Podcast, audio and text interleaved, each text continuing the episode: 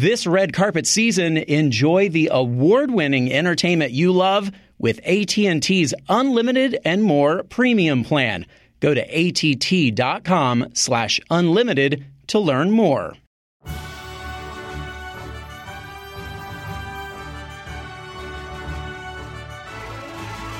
Hello, and welcome to The Awardist from Entertainment Weekly. We're taking you inside the year's best contenders for the industry's biggest awards. I'm your host, Shana Naomi Krochmal, the digital director at EW, and I am joined this week by Pia Roy, EW's senior writer and our weekly awardist columnist. Hello, Pia. Hi. Kind of a busy day for you. A little busy. Yeah, we're At recording this on Tuesday morning. Uh, we usually do it a little bit in advance, but we wanted to get, of course, the Oscar nominations into this. So um, if you hear Pia's phone ring, it's because she's waiting to hear from some important people. Otherwise, we're just going to go right through this. Um, this podcast is part of our comprehensive awards coverage in the magazine, online at EW.com.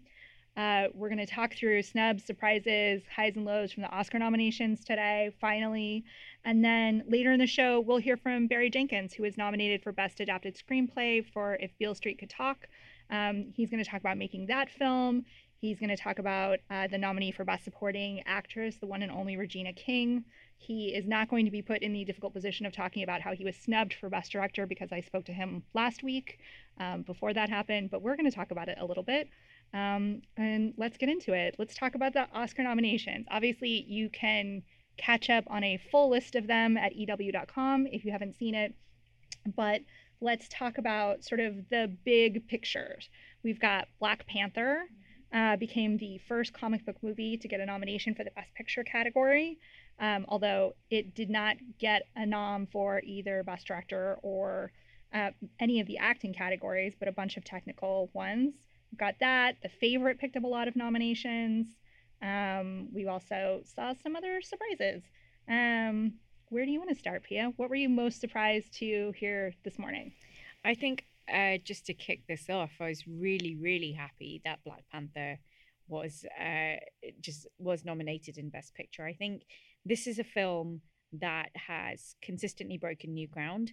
Uh, ground that shouldn't have to be broken in a way. You know, we shouldn't be at this point where we're still talking about, you know, uh, this incredible, massive franchise film that happens to star an all black cast, helmed by a black director.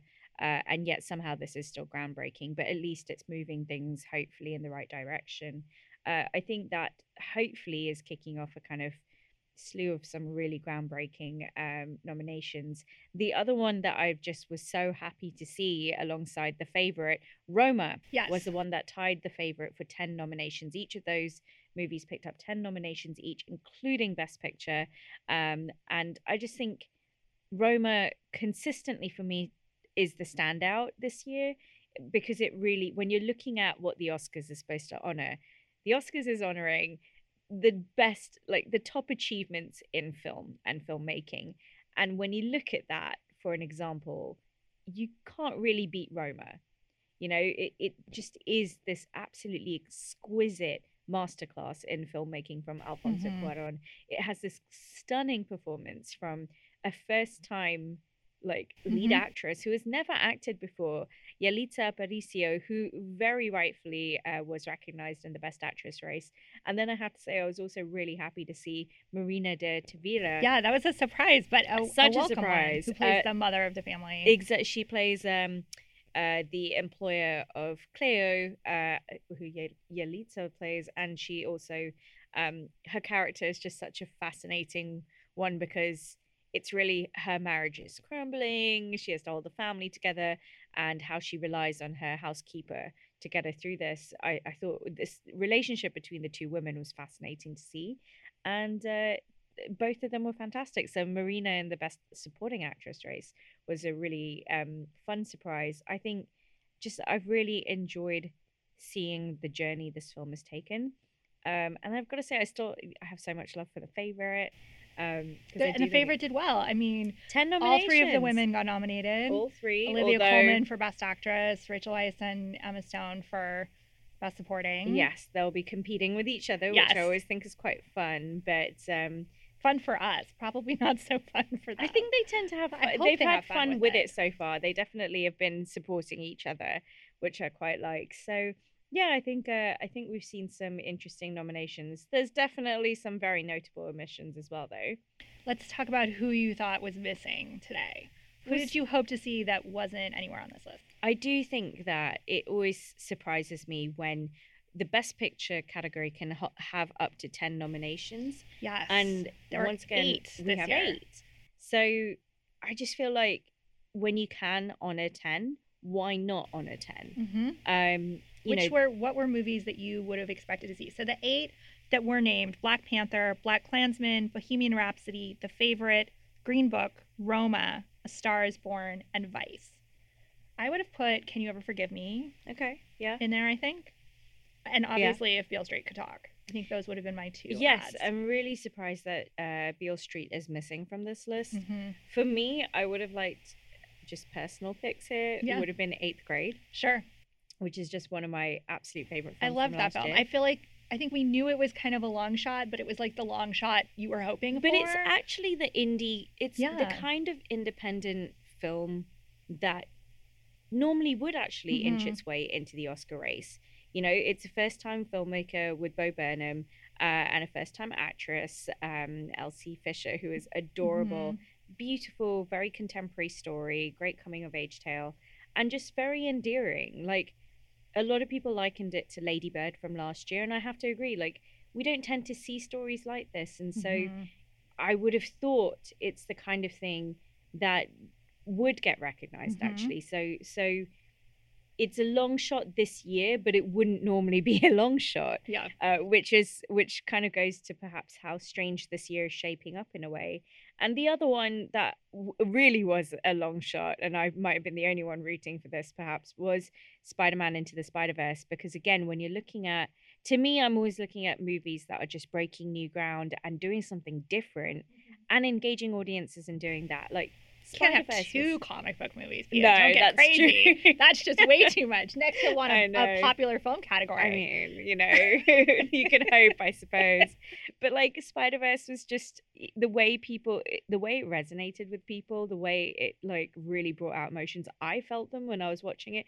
Couldn't believe that, you know, animation is not a genre, it is a medium, and movies shouldn't be dismissed from the best picture category because they're animation.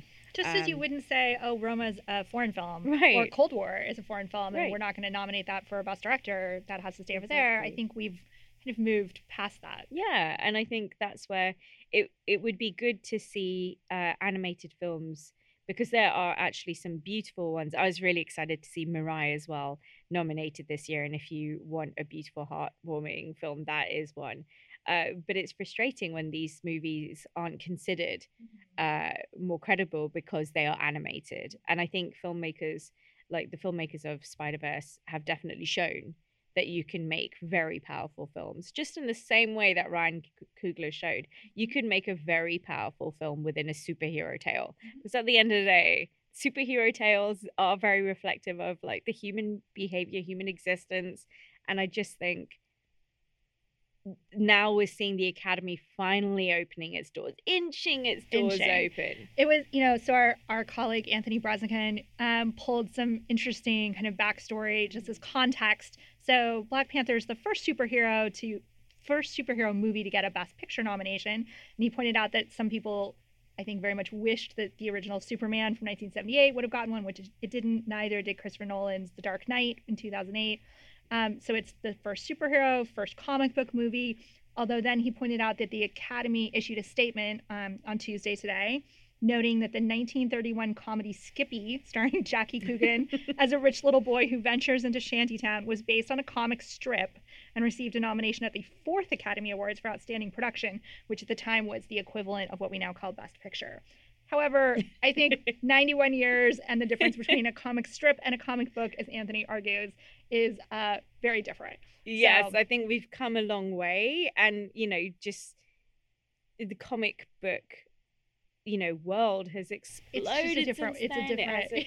you know, there are generations who have grown up with this stuff since then, and yet never seen their favorite stories even come close to an Oscar. Which I think is such a good point. I mean, I think if the Oscars really and the Academy really wants to think about that longevity and what their future looks like, it's not just a question of diversity, which I think is a very important question they continue to really need to tackle. It is a question of storytelling and what qualifies to them as being, you know, sort of an important enough piece of storytelling. And Black Panther was phenomenal. So many technical awards, also that it's nominated, although surprisingly not visual effects. Couple of great nominations on the technical side for Black Panther that again are Anthony Breznican, who we work with, called out, and I just want to give a quick shout out to Ruth Carter for costume design. She previously been nominated for Amistad and for Malcolm X. She also worked on Selma, Joss Whedon's Serenity, a bunch of Spike Lee movies. Um, on the production side, production designer Hannah, Be- Hannah Beachler and set decorator Jay Hart. Um, Hannah Beachler, it's her first Oscar nomination, the first ever for an African American woman. She's Marvel's first ever female production designer. Um, and she worked on Moonlight, um, Beyonce's Lemonade, which I really Mhm. appreciate that Anthony is putting all of these in the same sentence. Moonlight, Lemonade, Fruitvale Station, Creed. Um, that is amazing. I think the part, the fun fact of the Black Panther technical nominations that I was most surprised by, which I didn't know, Ludwig Göransson, who uh, was nominated for original score, uh, you is also a collaborator on Childish Gambino's album. So he is simultaneously nominated for three Grammy nominations for his work with um, Donald Glover. And can I just say, this is actually very reflective of what happens when you start opening your doors to filmmakers of color here. You know, because frankly, all these people, like you said, you've, you're They looking at these people. resumes. Their resumes are incredible, and they've been coming up through, you know, working with black talent, like you know, working with people like Beyonce or, or uh, Childish Gambino, you know, to pave their way in this industry. And finally, now they are getting this recognition. But this is what happens when you open the doors to like a filmmaker like Ryan Coogler is going to work with people that he is going to know are like very much part of his vision in wanting to bring this very powerful story of black identity within a superhero world. So by bringing this team together, this is what's so great. You know, one opening the door to one person opens the door to so many other people. That's why it's so important to continue to see this, and I, it just makes me happy. Mhm. Like looking at all these It's nominations, yeah, I think this is where we're going to start. The change has to doesn't just come from these big major categories. It actually has to start coming from some of these more technical categories because that's where you see these categories are mainly dominated by white men, you know, for the most part. And now we're finally seeing, you know, doors opening, people coming in, and therefore we will get these different perspectives. Got a long way to go, mm-hmm. very long way to go. and a couple of like doing it. really notable snubs, not just Ryan Coogler, obviously, Yeah. who, for a movie this amazing to have been made, but somehow he doesn't get recognized for it. Yeah. is absurd to me. But also the actors in that film.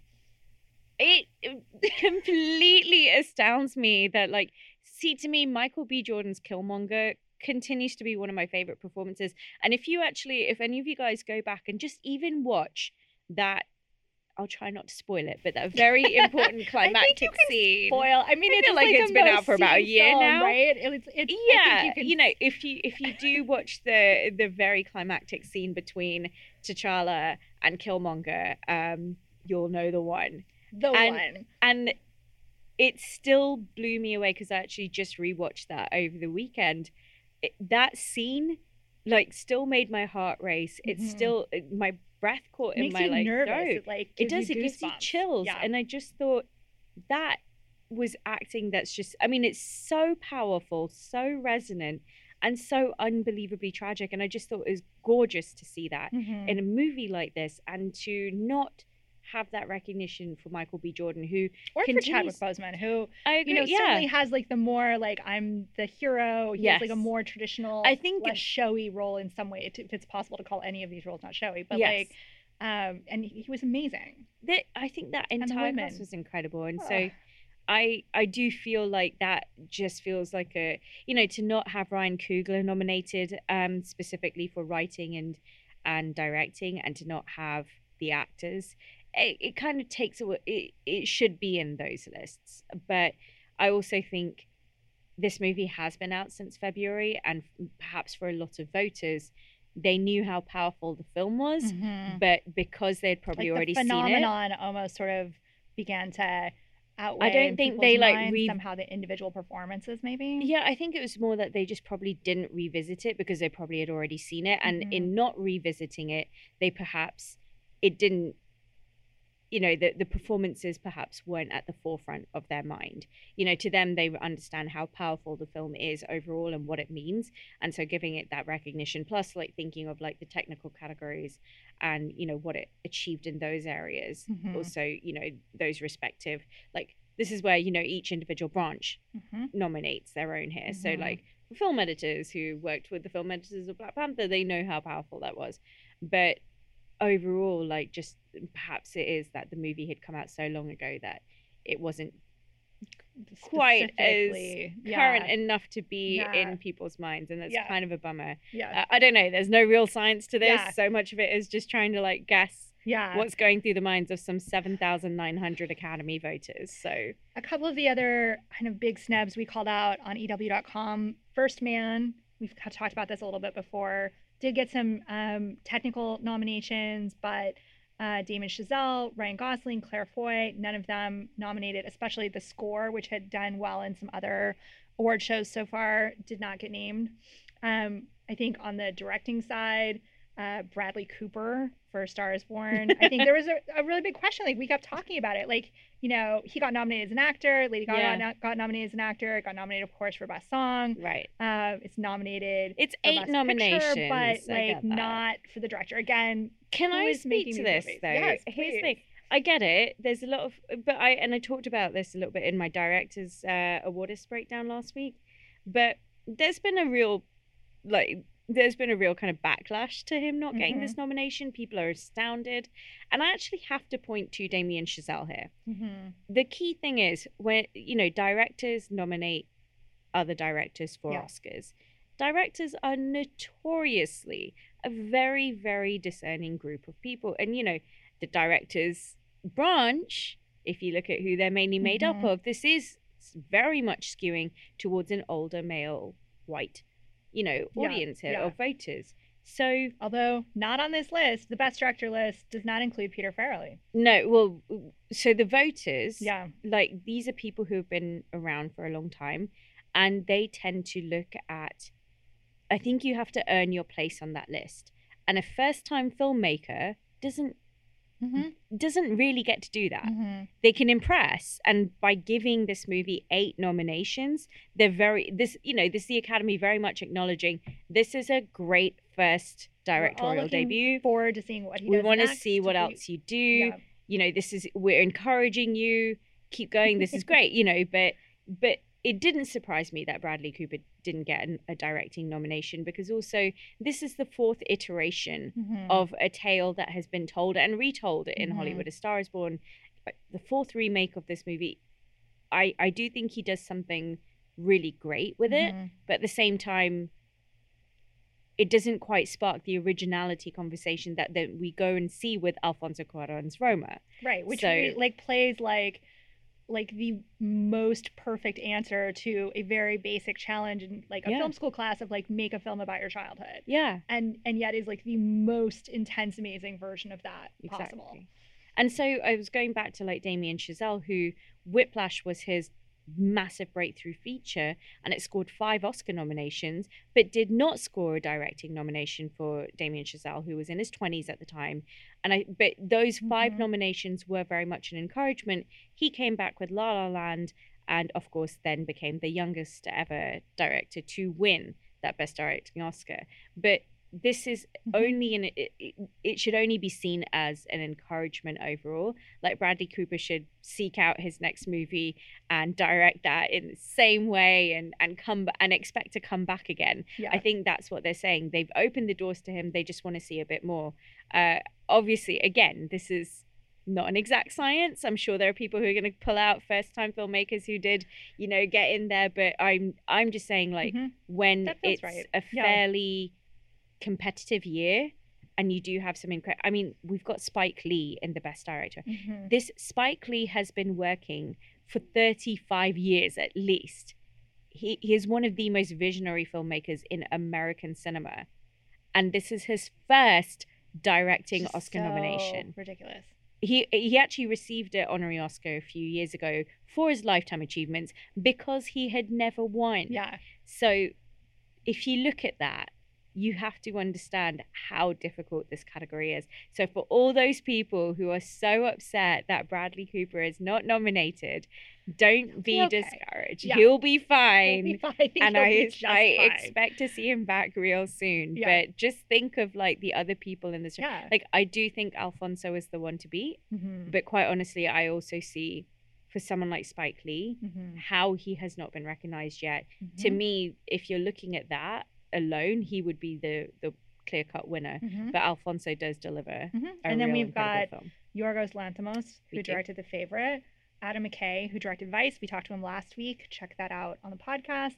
And Pawel Pawlikowski. the who- surprise nominee. Yeah, e- for everyone except our colleague Bill Keith, who reminded me that on the very first episode of this phase of the awardist, when we asked him who he thought was the best, I think he was like Cold War for everything. Yes. He said it was the Polish Star is Born, which I think is sort of, it's, I, I, I think that almost is not the full description of it, yeah. but he was, it was like his thing he was down for for everything. Yeah. He was pretty, he was pretty proud of himself today. If you haven't seen Cold War, um, it's great. You should watch it. it it's, uh, it, I think he, you know, he won Best Director at Cannes. Mhm. Um, it's loosely based on his parents' very tumultuous love story uh, during the Cold War. It's about a singer from Poland, and um, it's gorgeous. So it's, I think that was an that was definitely a surprise. I think he was one person who uh, I think I I think we all expected him the film to be nominated for Yes. a foreign film. correct. Um, but interesting and good to see him um, come through there. Two of his previous films, he made Ida in 2015, another black and white kind of period film, which won uh, Best Foreign Film was the first Polish film to ever win that. Uh, he also made in English My Summer of Love from 2004, which starred none other than a very young Emily Blunt.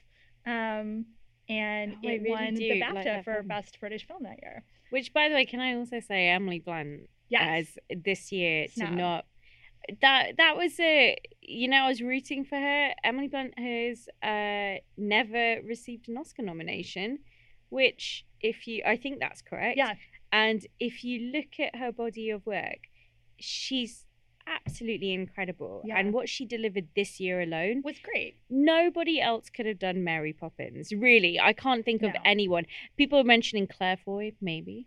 Uh, I just think what I mean, I, I can only say maybe to anyone else because even as great as I thought Emily Blunt was, she was so good as Mary Poppins that I was like, what is even happening? Like, it was still. it was shocking. such a surprise to see. And the thing is, like, that's what, like, to me, it was quite funny because you know, for for those of you who also love The Devil Wears Prada, you'll remember this is this is like the Emily Blunt that stole scenes from Anne Hathaway in The Devil Wears Streep. Prada and Meryl Streep. and so, and there's no wonder that like people are, are sort of saying, you know, she's kind of the the next Meryl Streep. I, I think I was a little bit disappointed not to at least see her recognized in the acting races. She gave two incredible performances this year, if you also include A Quiet Place. Um, and I just think while these aren't necessarily the usual types of movies to get recognized, her performances were so standout um, that I think I think she deserved these nominations. However, it's Emily Blunt. She's so adored, and just like Bradley Cooper. back. She shall be back. I'm very sure of it. So, but I was a bit disappointed. Yeah. Um, Yeah. I think those were those were sort of the biggest surprises. Other than I feel like we should continue to still be surprised and angry is I think probably the right word about how no women directors in a year of so many amazing female driven films were nominated. I loved getting the um, Can You Ever Forgive Me did get some love. Yes. Um, both from Melissa McCarthy and Richard E. Grant, Mhm. but also for the screenplay. But um, again, a, a director who I, I think easily could have been in this mix. We spent a lot of time last week and probably some of the other weeks before talking about this. So I don't know that we ne- need to, is that the right word? Dig back into it. We I will say, though, yes, yes, I will ahead. say for Marielle Heller to not be recognized, and Oh. yet here, you know, her two lead star, stars have nominations, and the screenplay she worked off of has a nomination. So it's great that the film's gotten recognized. Yeah. But for her not to get recognized once again shows. This is again it goes back to this, this is her second film so maybe for women you're gonna have Yes. to make three or four maybe. before you can finally maybe. It might have to be five or six Yeah, right? as like it took greta gerwig least, a like- while. yeah. Because Greta Gerwig actually had uh, Greta Gerwig had made quite a few films prior to this where she had co-written and co-directed, and then finally with Lady Bird, she um she that was her solo directorial debut, which was the key def, like difference with that. Um, so yeah, it's it only really counts if you do it by yourself right. said every male director ever so Um, yeah, yeah, it's- it's, it's- not easy. It's- I, we're not the only ones at EW who are still frustrated by this situation. Uh, one of our critics, Leah Greenblatt, will have a piece up uh, today also about the women who have been snubbed. We pulled together a list of 15 films helmed by women this year that we thought should have gotten more award season love. So if you would like to go back and, and check some of those out, um, go to EW.com and go through that. It's been a good year overall for film. Some other big breakthroughs, groundbreaking moments. We're going to get into that in the issue this week. Um, anything else you want to add in our sort of like wrap up overall? I think I think it's just sort of going to be an interesting uh interesting awards ceremony for many reasons. We obviously still don't know what's going on with the host situation. They haven't revealed that. You know, they I do think I don't see Black Panther winning. Mm-hmm. You know, best picture. If if Black Panther won best picture, I think that would just be truly phenomenal, but right now it's it's not the front runner in my mind. Um it's not that I don't want it to be, I so do, but I just don't see it happening you know, last year I was Mhm. rooting for Get Out to win Best Picture and actually thought it could do it. And I was so disappointed when it didn't.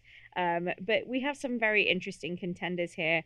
And, uh, you know, definitely check our ongoing coverage as we're getting more reactions in. I just had a great interview with Spike Lee on. Um, what this first time directing nomination means to him.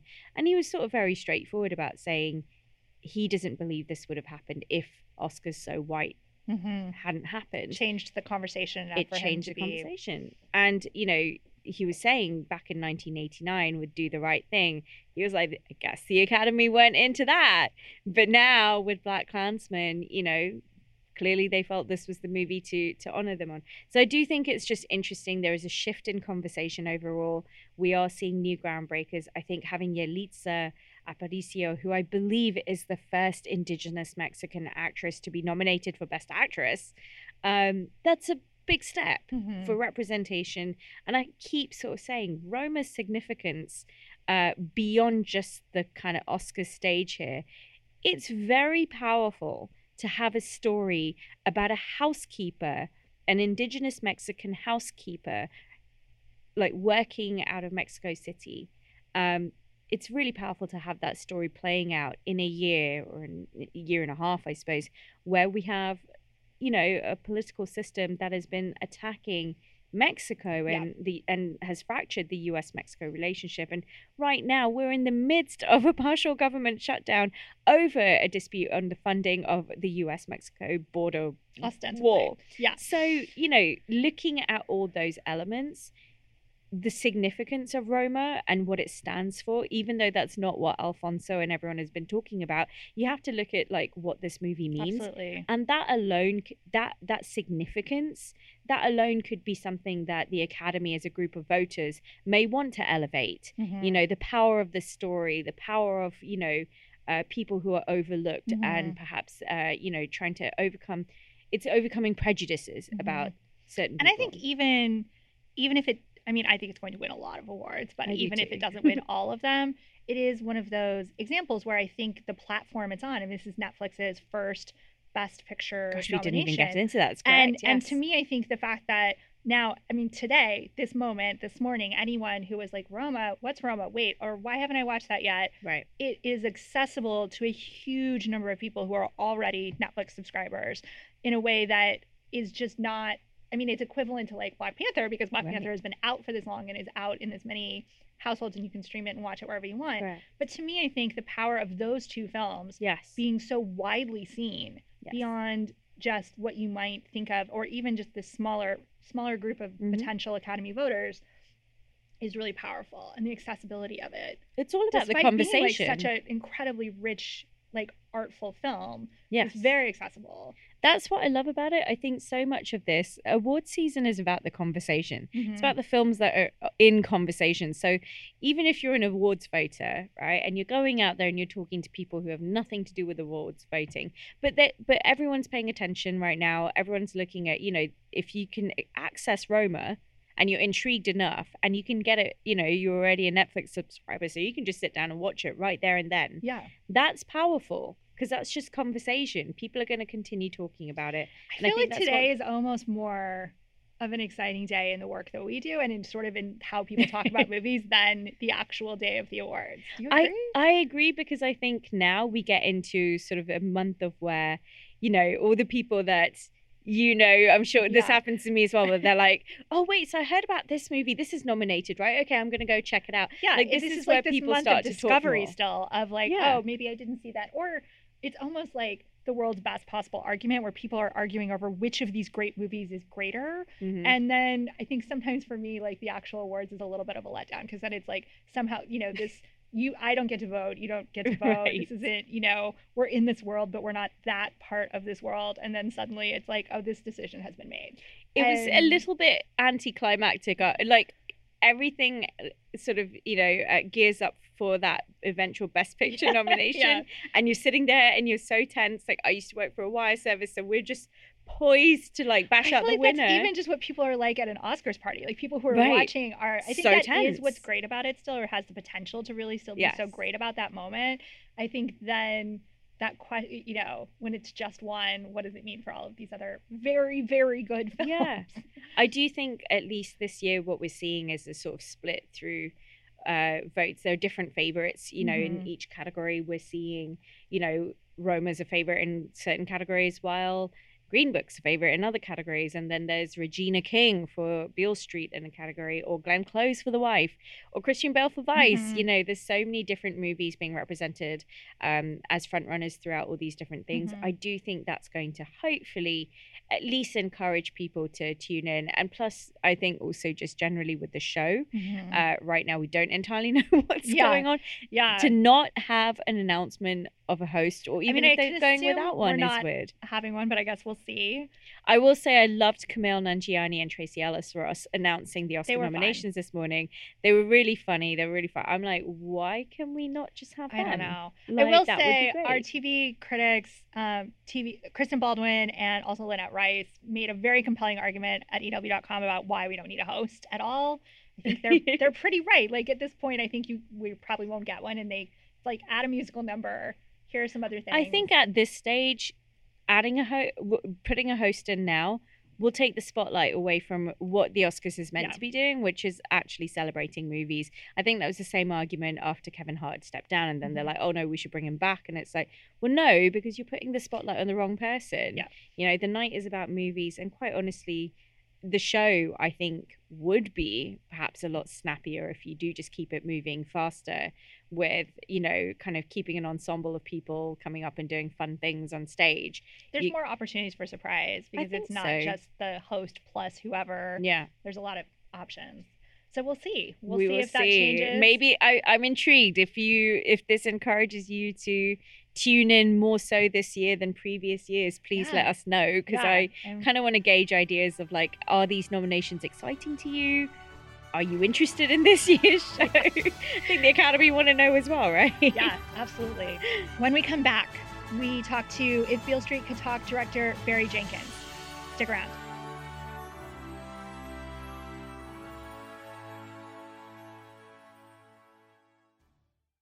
This red carpet season, enjoy the award-winning entertainment you love with AT&T's unlimited and more premium plan. Get unlimited data and live TV, plus your choice of one of 7 premium add-ons like HBO, Cinemax, or Pandora. Go to att.com/unlimited to learn more. After 22 gigabytes per line per month, AT&T may temporarily slow data speeds when the network is busy. Note that video may be limited to standard definition. Choose one premium add on only. Content, programming, and channels subject to change. Additional usage, speed, limits, and other restrictions apply.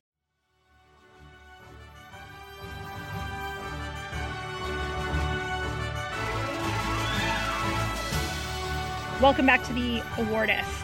Uh, last week, I spoke to Barry Jenkins on the phone um, before he was snubbed for Best Director, but after he had won some other accolades and was generous enough to spend some time talking about the screenplay he adapted from James Baldwin's novel If Beale Street Could Talk. We also talk about the one and only amazing Regina King, um, among other things, his fixation with Nancy Pelosi's coat, other good stuff. Here you go. Thank you, Barry, for joining us on The Awardist. Uh, so great to have you here. Um, I will say, because I have said this on the podcast already like five times, so I don't feel like it's too weird to say this to you directly, that If Beale Street Could Talk was hands down my favorite film of 2018. Oh wow! Thank you very much. That's very kind of you.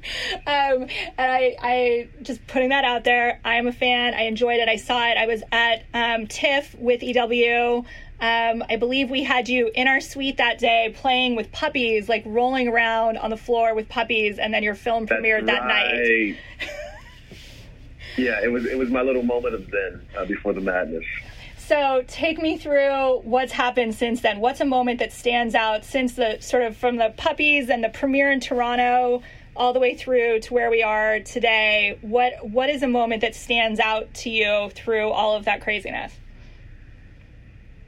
Yeah, you know, there's two in particular. Uh, the first one was that night. You know, going from the puppies. Um, I, I actually didn't watch um, the world premiere at Toronto. I just have a hard time watching the movie with audiences. Uh, so I went out and got a little Italian dinner, and then uh, had a couple glasses of wine, and came back. And just uh, meeting the cast backstage right before we went out for the Q and A, everybody was so uh, emotional because you know Brian hadn't seen the film, Regina hadn't seen the film, not the finished film, and they were all just. And we got into this circle, and we kind of just said a prayer before we went out for the Q and A, and that just that will always stay with me. And then the second was um, our screening at the Apollo, which was our our U.S. premiere. You know, in the neighborhood the film was made in, um, you know, in the neighborhood that Mr. Baldwin grew up in, um, and with a crowd that lived, you know, in the world these characters inhabit. So that was also just um, just completely uh, breathtaking. Um, it really humbled me. Have you watched this film with an audience at all? Uh, not since the world premiere. No, I mean I watched it with the audience a few times, uh, you know, during the the post process. Um, but I haven't. You know, I was the same way with Moonlight. To mm-hmm. be honest, um, I just um, I, I can't watch the film and not feel like I'm being like actively judged second to second. um, and I'm sure that's not exactly what's happening, but it's how I feel in my body. So, you know, I'll, I'll, you know, come in in the back of the room and, you know, watch certain sequences and things like that. But it's just too much. The, the pressure is just, it's just too damn much. Whose guidance, who watches it? Who do you watch it with or whose uh, view or notes or, or feedback when you're putting together sort of either early passes of the film or towards the end do you most listen to? Um, I think everyone. You know, I try to be really, really open. You know, we did, uh, you know, quite a few rounds of focus groups and test screenings. Uh, with this film, we didn't do that as much um, on the previous film, but you know, I try to listen to to everyone. You know, it's just like you know what I love about award season um, in a certain way, or at least the, the release of these films, as you know, talking to journalists like yourself, you know, talking to people at Q and A's, you start to learn things, you know, uh, about the work. You start to understand perspectives because I only have one perspective, and so the more I can engage with people who don't have a direct relation to the work, um, the more I can see the breadth of what's what's possible to take from it. Mm-hmm. Um, but you know, internally, um, my editors, um, McMillon and Nat Sanders, because, you know, of all people, you know, along with James Laxton, the cinematographer, they have seen basically every frame, you know, of the film. And so, you know, a film is a very malleable form, uh, but there is a finite uh, amount of possibilities. And I think those people, the editors and the cinematographer primarily, they know exactly, you know, where the borders, where the barriers are. And so I, I tend to listen to them quite a bit we've been kind of going category by category on the awardist talking about you know who are the big contenders who we should be paying attention to obviously regina king has emerged as a front runner if not the the person to beat for supporting actress in film um, let's talk about regina regina's amazing but i want to hear what you have to say about her how how did you first discover? Like, where did you first see her on screen? Uh, I first saw Regina on screen, you know, as a kid uh, when she was on 227. um, that was my first um, brush with her and her character's name on that show. Her last name was Jenkins, and so I thought, oh, you know, we're we're we're connected somehow. And so I remember watching her on 227, and then just through the decades, especially the 90s, watching her, you know, the 90s and the early aughts, just watching her play opposite, you know, um, you know, Jamie Foxx, watching her play opposite Cuba Gooding Jr., just so many of these really big, iconic um, roles that she played. Um, and then just somehow understanding that, oh, she doesn't do movies anymore. Um, and then in doing research, I realized, oh, this was where the roles that were going to help her expand uh, her repertoire. That's what the roles were. And so when we started thinking of who to cast as Sharon in this film, um, and knowing that there's going to be a 15 minute stretch where the satellite character, basically the supporting character, basically becomes the center of the film, that we wanted someone who was identifiable in a very uh, emotional way. And I think Regina just has so much depth um, to her person, and she brings those things uh, brings those things to her characters.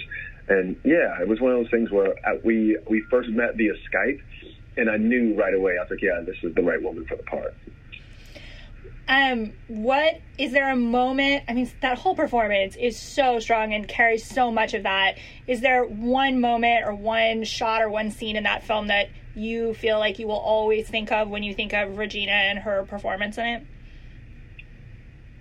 Um, you know, it's not the one you think. I, I will say, when she's in Puerto Rico and she's uh, acting basically against herself in the mirror, you know, I think that's just, um, you know, one of the most singular moments um, in this film. And it's what I love the most about um, adaptations, which is, you know, how do I synthesize three pages of interior dialogue, of interior life, you know, into very concrete sound and imagery and Regina King and James Laxton and Nicholas Britell all coming together to basically translate, transmute the feeling of James Baldwin uh, with a woman putting on and taking off a wig in a mirror. Um, that will always stick out to me. But, but the moment that really gets me with Regina in this film is at the end of the sequence of the two families, as she and Aunjanue are having the standoff, and Aunjanue is basically just losing herself completely and Regina is just this face of both stoicism, but also extreme empathy. And I just love because it's a bit of an ad lib. Uh, on the first take, the actors walked out and left their coats on the couch. And so when Regina says, "Get your shit, take your shit with you," that is so down home, and it is not scripted. Oh, that's, that's amazing. the woman who's fully in her body, fully in the character, and uh, it's one of my favorite moments in the film. That's so great. That scene is, I mean, everything about that scene is so intense. There's so many people packed into this tiny room. They have so many different ways yeah. of approaching this this new challenge in their family life. Um, it was great. I had a friend of mine who is. It was. It was it, was it was terrifying for me to, to shoot that scene. I must say, just because I'm, I'm not used to working with that many actors, and yeah. it's an actual you know it's a real living room, so it's not a big space um, and figuring out how to give them all the space, you know, to be themselves and be comfortable and, and take the same kinds of beats and breaths that we do when there's two people talking. That was a real challenge. You know, I, I was thinking just now about how Regina is really an accomplished director in her own right. Was there anything, did you guys talk mm-hmm. sort of director to director about scenes like that that maybe are more similar to some of what she's done on television, that crowded, busy, fast pace? Well, we, we did not, but but what, what I loved about Regina was I didn't have to explain to her um, what I was doing uh, with the camera. You know, I didn't have to explain to her. I know t- I, th- I know theoretically we should be here right now, but we're actually going to be here. And every time, you know, I think if someone wasn't comfortable being behind the camera or couldn't slip in and think the way a director thinks, they might believe, oh, wait a second, but I should be in my coverage now. And um, that's not what we were doing at all. And I think Regina understood that implicitly. And so it was almost like um, a dialogue uh, that didn't have to take place verbally. Mm. And the biggest example of that was when we got to the Dominican Republic to shoot her scene in the, in the mirror. I did not tell her beforehand we were going to film the scene that way.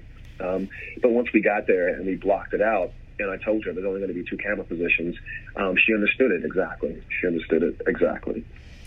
It was great to watch how she used her acceptance speech at the Globes to really make such a powerful pledge about using her own power and what that was going to look like and her commitment to hiring.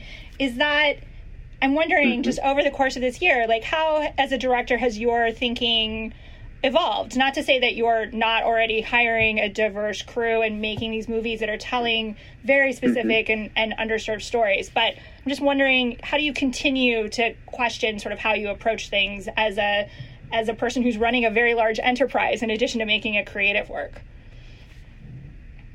Yeah, I think the biggest thing for me has been to really take uh, stock and ownership over the notion of cause and effect. Um, because it's easy to, to assume that so many of these things, these problems, these inequities, that we find ourselves in that they have just somehow magically been allowed to proliferate. But mm-hmm. I think what Regina's speech was about was this idea of cause and effect. You know, if we want to affect change, then let's be the cause that brings about that change. By which she means, yes, I'm going to make a pledge to hire uh, with equal parity amongst genders um, going forward on things I produce. You know, I think in that way, over the past year, I've I've I've been disabused of the notion that I can simply make decisions um, without considering uh, these very real issues. Because I think when you do, you sort of absolve yourself of your role in the cause and effect dynamic mm-hmm. you know, how these inequities are allowed to persist. I think that's exactly what Regina's speech was about. Mm-hmm.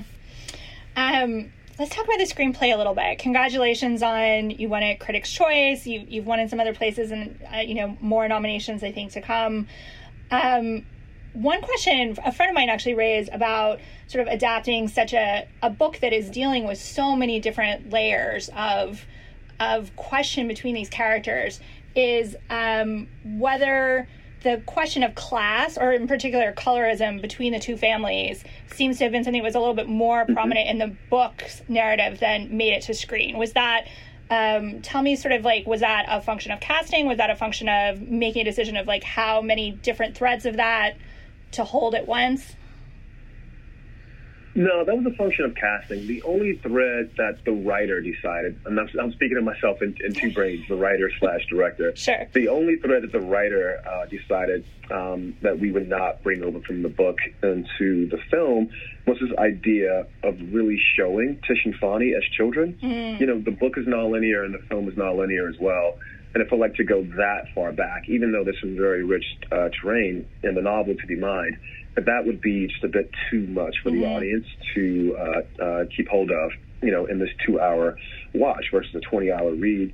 Uh, the colorism dynamic, though, was something that I did want to hold on to, but unfortunately, uh, once Stephan James uh, came in and basically took this role, basically mm-hmm. took this role, um, it was one of those things where I think we still um, have it in a certain way. Um, you know, with Michael Beach and Aunjanue Ellis mm-hmm. uh, being Tish, uh, being Fonny's parents, and so then his sisters are a little bit mm-hmm. um, uh, lighter skinned than he is. Again, speaking directly to the idea of colorism, um, but instead this idea um, of class uh, became more the thing that ruled the day. And so we tried to do it in very in, in other ways. Um, mm-hmm. For example you know, just about everyone on Tisha's side of the family, the women in particular, they don't perm their hair. Mm. Um, and and when Aunjanue Ellis and Ebony and Dominique walk in the room, the two young women who play Fonny's sisters, they all have permed hair, and you know, and the dresses. Mrs. Mrs. Hunt is wearing these white gloves. Yeah, you know, it's like it's like we tried to so in, in other ways sort of key the audience into those things. Um, and yeah, it's um, it's one of those things where you try to throw the whole kitchen sink in, but you also have to have a fidelity to the film that you're making. And once we cast Stephan, that element became a little bit softer. I read that you encouraged everyone, like cast or crew or whomever, to to not just read the book, but to have the book with them, and that somehow, I guess it hadn't occurred to me that that might be something that when people have adapted, they're actually really resistant to. How how did that play out for you? Were there moments where people sort of went back to the book and said, "Oh, but here, this is the part I'm trying to evoke with this," or there's there's really strikingly there, there, little there dialogue were, to work yeah, with in the were, film there were a few times, yes, where people were pointing out things uh, that were in the book And you know, and I always relied on the Mahershala Ali principle, which is in Moonlight there are scenes Mahershala filmed that are not in the film, and he said they're not in the movie, but they're in the performance. And mm. so I felt like there were passages in the book, especially because again, so much of the book, the narrative itself is very simple. That's the way Mr. Baldwin builds it through interior voice that makes it so rich and nuanced and complex. Mm-hmm. And so I was very uh, open with the, the cast and crew that if you wanted to arrive at a deeper understanding of the character or the scenario, you were more than welcome to reference certain things um, in the book because it's so interior. Um, it's almost impossible to show those things, and, mm-hmm. and film cinema is essentially showing um, and, and, and less telling. And so, yeah, I was I was very encouraging of that. And sometimes it came back to bite me in the ass because you know there would be moments where I was making choices that Mr. Baldwin didn't make, and he'd be like, "Oh, but Baldwin did it this way." I know, yes, but we are making the film now. You know, we are not translating uh, the novel. Um, but by and large, it was um, an extremely uh, useful uh, useful thing.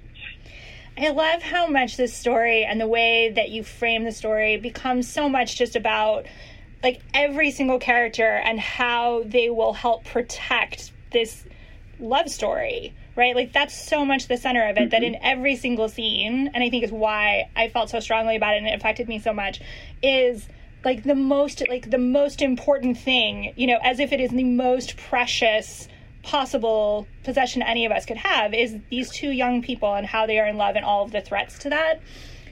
Was there something that influenced for you centering that kind of love? I don't think that was so dissimilar from Moonlight, where it, you know it's a, a boy who you know you want him to be able to become a happy, loving, you know, adult man. But mm-hmm. is there mm-hmm. like when you think about your like what work or film or TV influenced centering love at the middle of a story, what do you think of?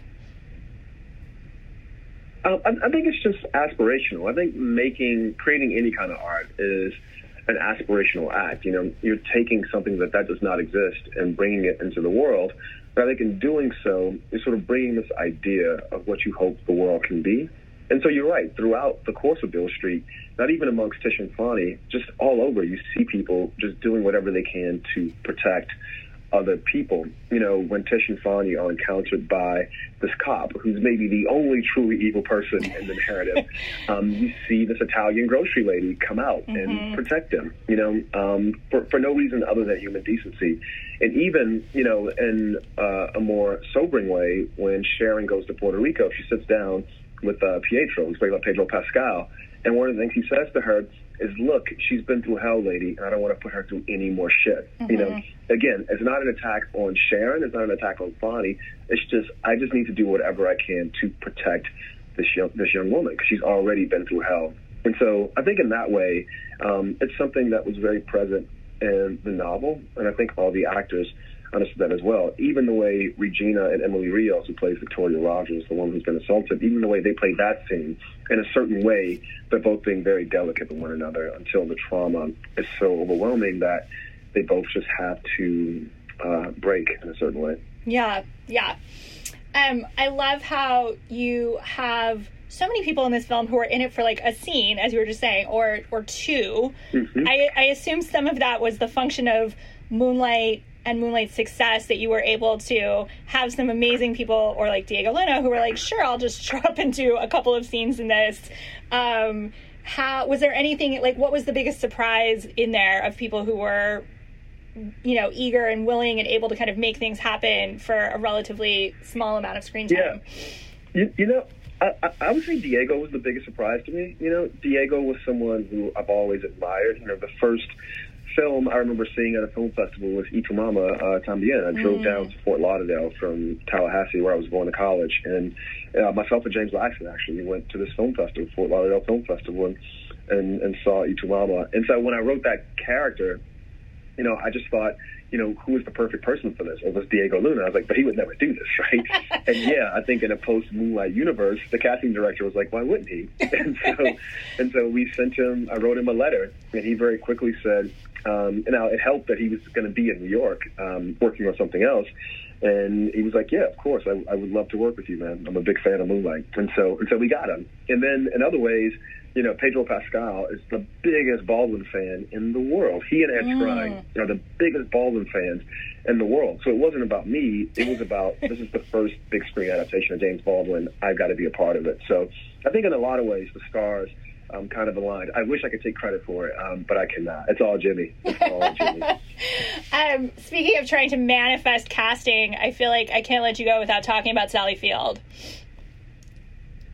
you, you, you, you know, it's, this is one of those things. I was, it was over Christmas break, and uh, I was hanging out with some friends, and Smokey and the Bandit just happened to be on, and it had just slipped, um, slipped my mind that she uh, is in that film, and is like awesome in that film.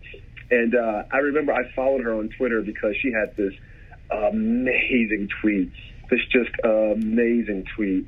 Uh, it was uh, it was about politics, and I'll just leave it at that. It was an amazing tweet, and I was like, you know? I like this Sally Field, and so I started following her. And yeah, it was it was shocking to know that she saw my little Smokey and the Bandit tweet. Um, you know, look, I, I'm going to do a lot of things over the course of my career. And right now, I think because I always feel like, you know, at any moment's notice, this could all come crashing down. I've just got to do all these things that I'm that I feel like are super passionate. I wanted to make a, a movie about where I'm from, and that was Moonlight. I wanted to bring James Baldwin to the big screen, and that was A Street Could Talk. And I want to speak to the American condition through the prism of slavery, and that's going to be the Underground Railroad. But I also like comedies, you know, and I like sci-fi, and I and I also love this um, this this idea of Hollywood, um, Hollywood royalty in a certain way, but I don't mean that in the sense of like kings and queens, just people who've had really amazing careers and have done so much varied and wonderful work and are now just there. And so they're not in it for the success or the money or the fame. They just want to make really interesting things. And I feel like Sally Field uh, is one of those people. So I would love to work with her someday. Is there anyone else on that list you want to throw out into the universe? No, so you don't get me in trouble. I'm, I'm gonna just leave it. I'm just leave it at Sally Field for now. Um, okay, and then I just feel like we have to talk about You, you, know, you know, I, I will say, I, I will say, I ran it. I ran into uh, Kristin Davis from uh, Sex and the City. okay. And she is amazing. She is amazing, and she and Sally Field kind of favor one another a little bit. Oh. Just put that into the universe. Just put that Okay. into the universe. a little mother daughter, a little. I mean, I feel like you've got a pretty good track record so far, putting into the universe and getting to actually make it. So let's let's keep that going. Put that into the universe. what exactly are you trying to manifest with Nancy Pelosi's coat? Oh my goodness! I just had a very visceral reaction to uh, to Miss Pelosi and her badass coat. You know, so much of what we do right now is tied to images. You know, people don't read as much as they used to. Some people listen to podcasts, but not nearly as many people listen to the radio now as they do uh, watch things, whether on our laptops, our phones, or on our televisions. And so, to see that image, you know, such I felt like a simple, concrete um, and powerful image. And even if, even if it was haphazard, even if she just grabbed it out of her closet, it's still it was very clear. You could see, even without sound, just the study and contrast between um, the way she presented herself and the way others are presenting uh, themselves in that environment. And I just thought it was so badass.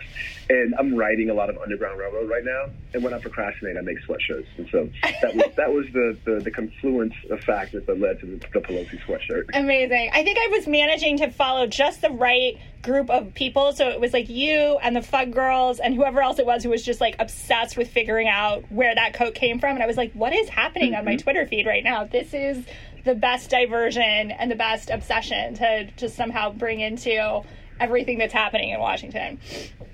Um, okay, Yeah, last. it's, it's it's it's my it's my Notting it's my Notting Hill threat to close out the year. Basically, it became Pelosi sweatshirt. Actually, no, it was like this time last year. Notting Notting Hill thing happened. So so I'm two for two, top of the year with ridiculous Twitter posts. once Twitter a year, your your annual viral Twitter obsession. Um, Exactly. Okay, one last question for you. I feel like I don't know if this will be easy or hard because I feel like you are a really magnificent champion of other people's work um, on social media. Like you're I, you know, you're constantly calling out other directors or other people who you've worked with or whose work you admire. But we've been asking pretty much all the guests we've had on this podcast to talk about who is someone else in your category. So I guess in your case, either an adopted screenplay or a director um, who you know, I think we're that challenge that we're in in the middle of award season is people who love great film, but also it becomes such a campaign, becomes such a sort of like business of trying to get this other accolade. But setting aside campaigning for your own work, who is someone in one of your own categories as a peer who you would, uh, without question, go out and campaign for for them to win? Um, and I feel like I should tell you, oh, uh, although no pressure on this, Adam yeah. McKay told me that he would campaign for you. Oh, that, that's very kind of him. But uh, but but but I got I've got to go a different way. I can't reciprocate. Um, uh, I, I, I, would I would campaign for Chloe Zhao. You know, I think that the Rider is uh, a masterpiece. Full stop. Just an absolute masterpiece. And um, I don't know why and for what reasons or under what circumstances, but it seems to have um, dipped uh, below the radar.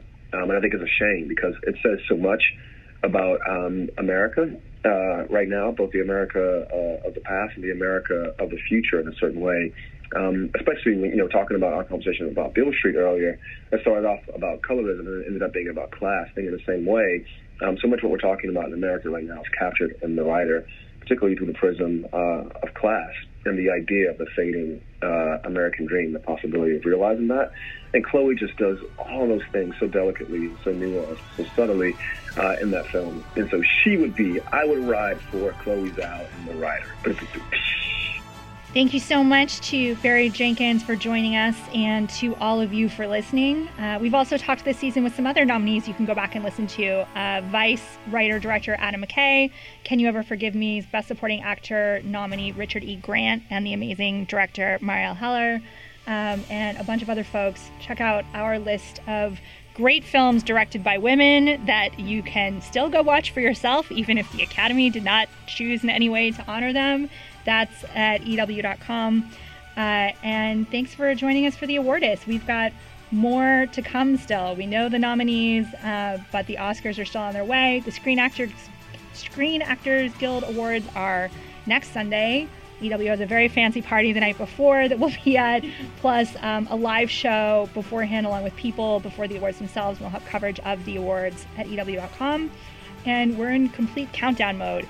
Um, special issue of the magazine comes out um, this week. Uh, you'll be able to see some of it tomorrow, Wednesday, online. It's a pretty exciting cover. That's all I'm going to say about that. Uh, if you like, it's so great. That's We're so excited. I would tell you more, but I literally can't. Um, if you are hearing this after Wednesday morning, hopefully you will have already seen it. But if not, set your alarms. Uh, if you are enjoying the award, please subscribe at Op- Apple Podcasts, Google Play, Stitcher, wherever you're listening. Um, thank you, as always, for joining us. Thank you, Pia, for making time on a very busy day. And thank you to everyone for listening. This is Entertainment Weekly, The Awardist, and we will talk to you next week.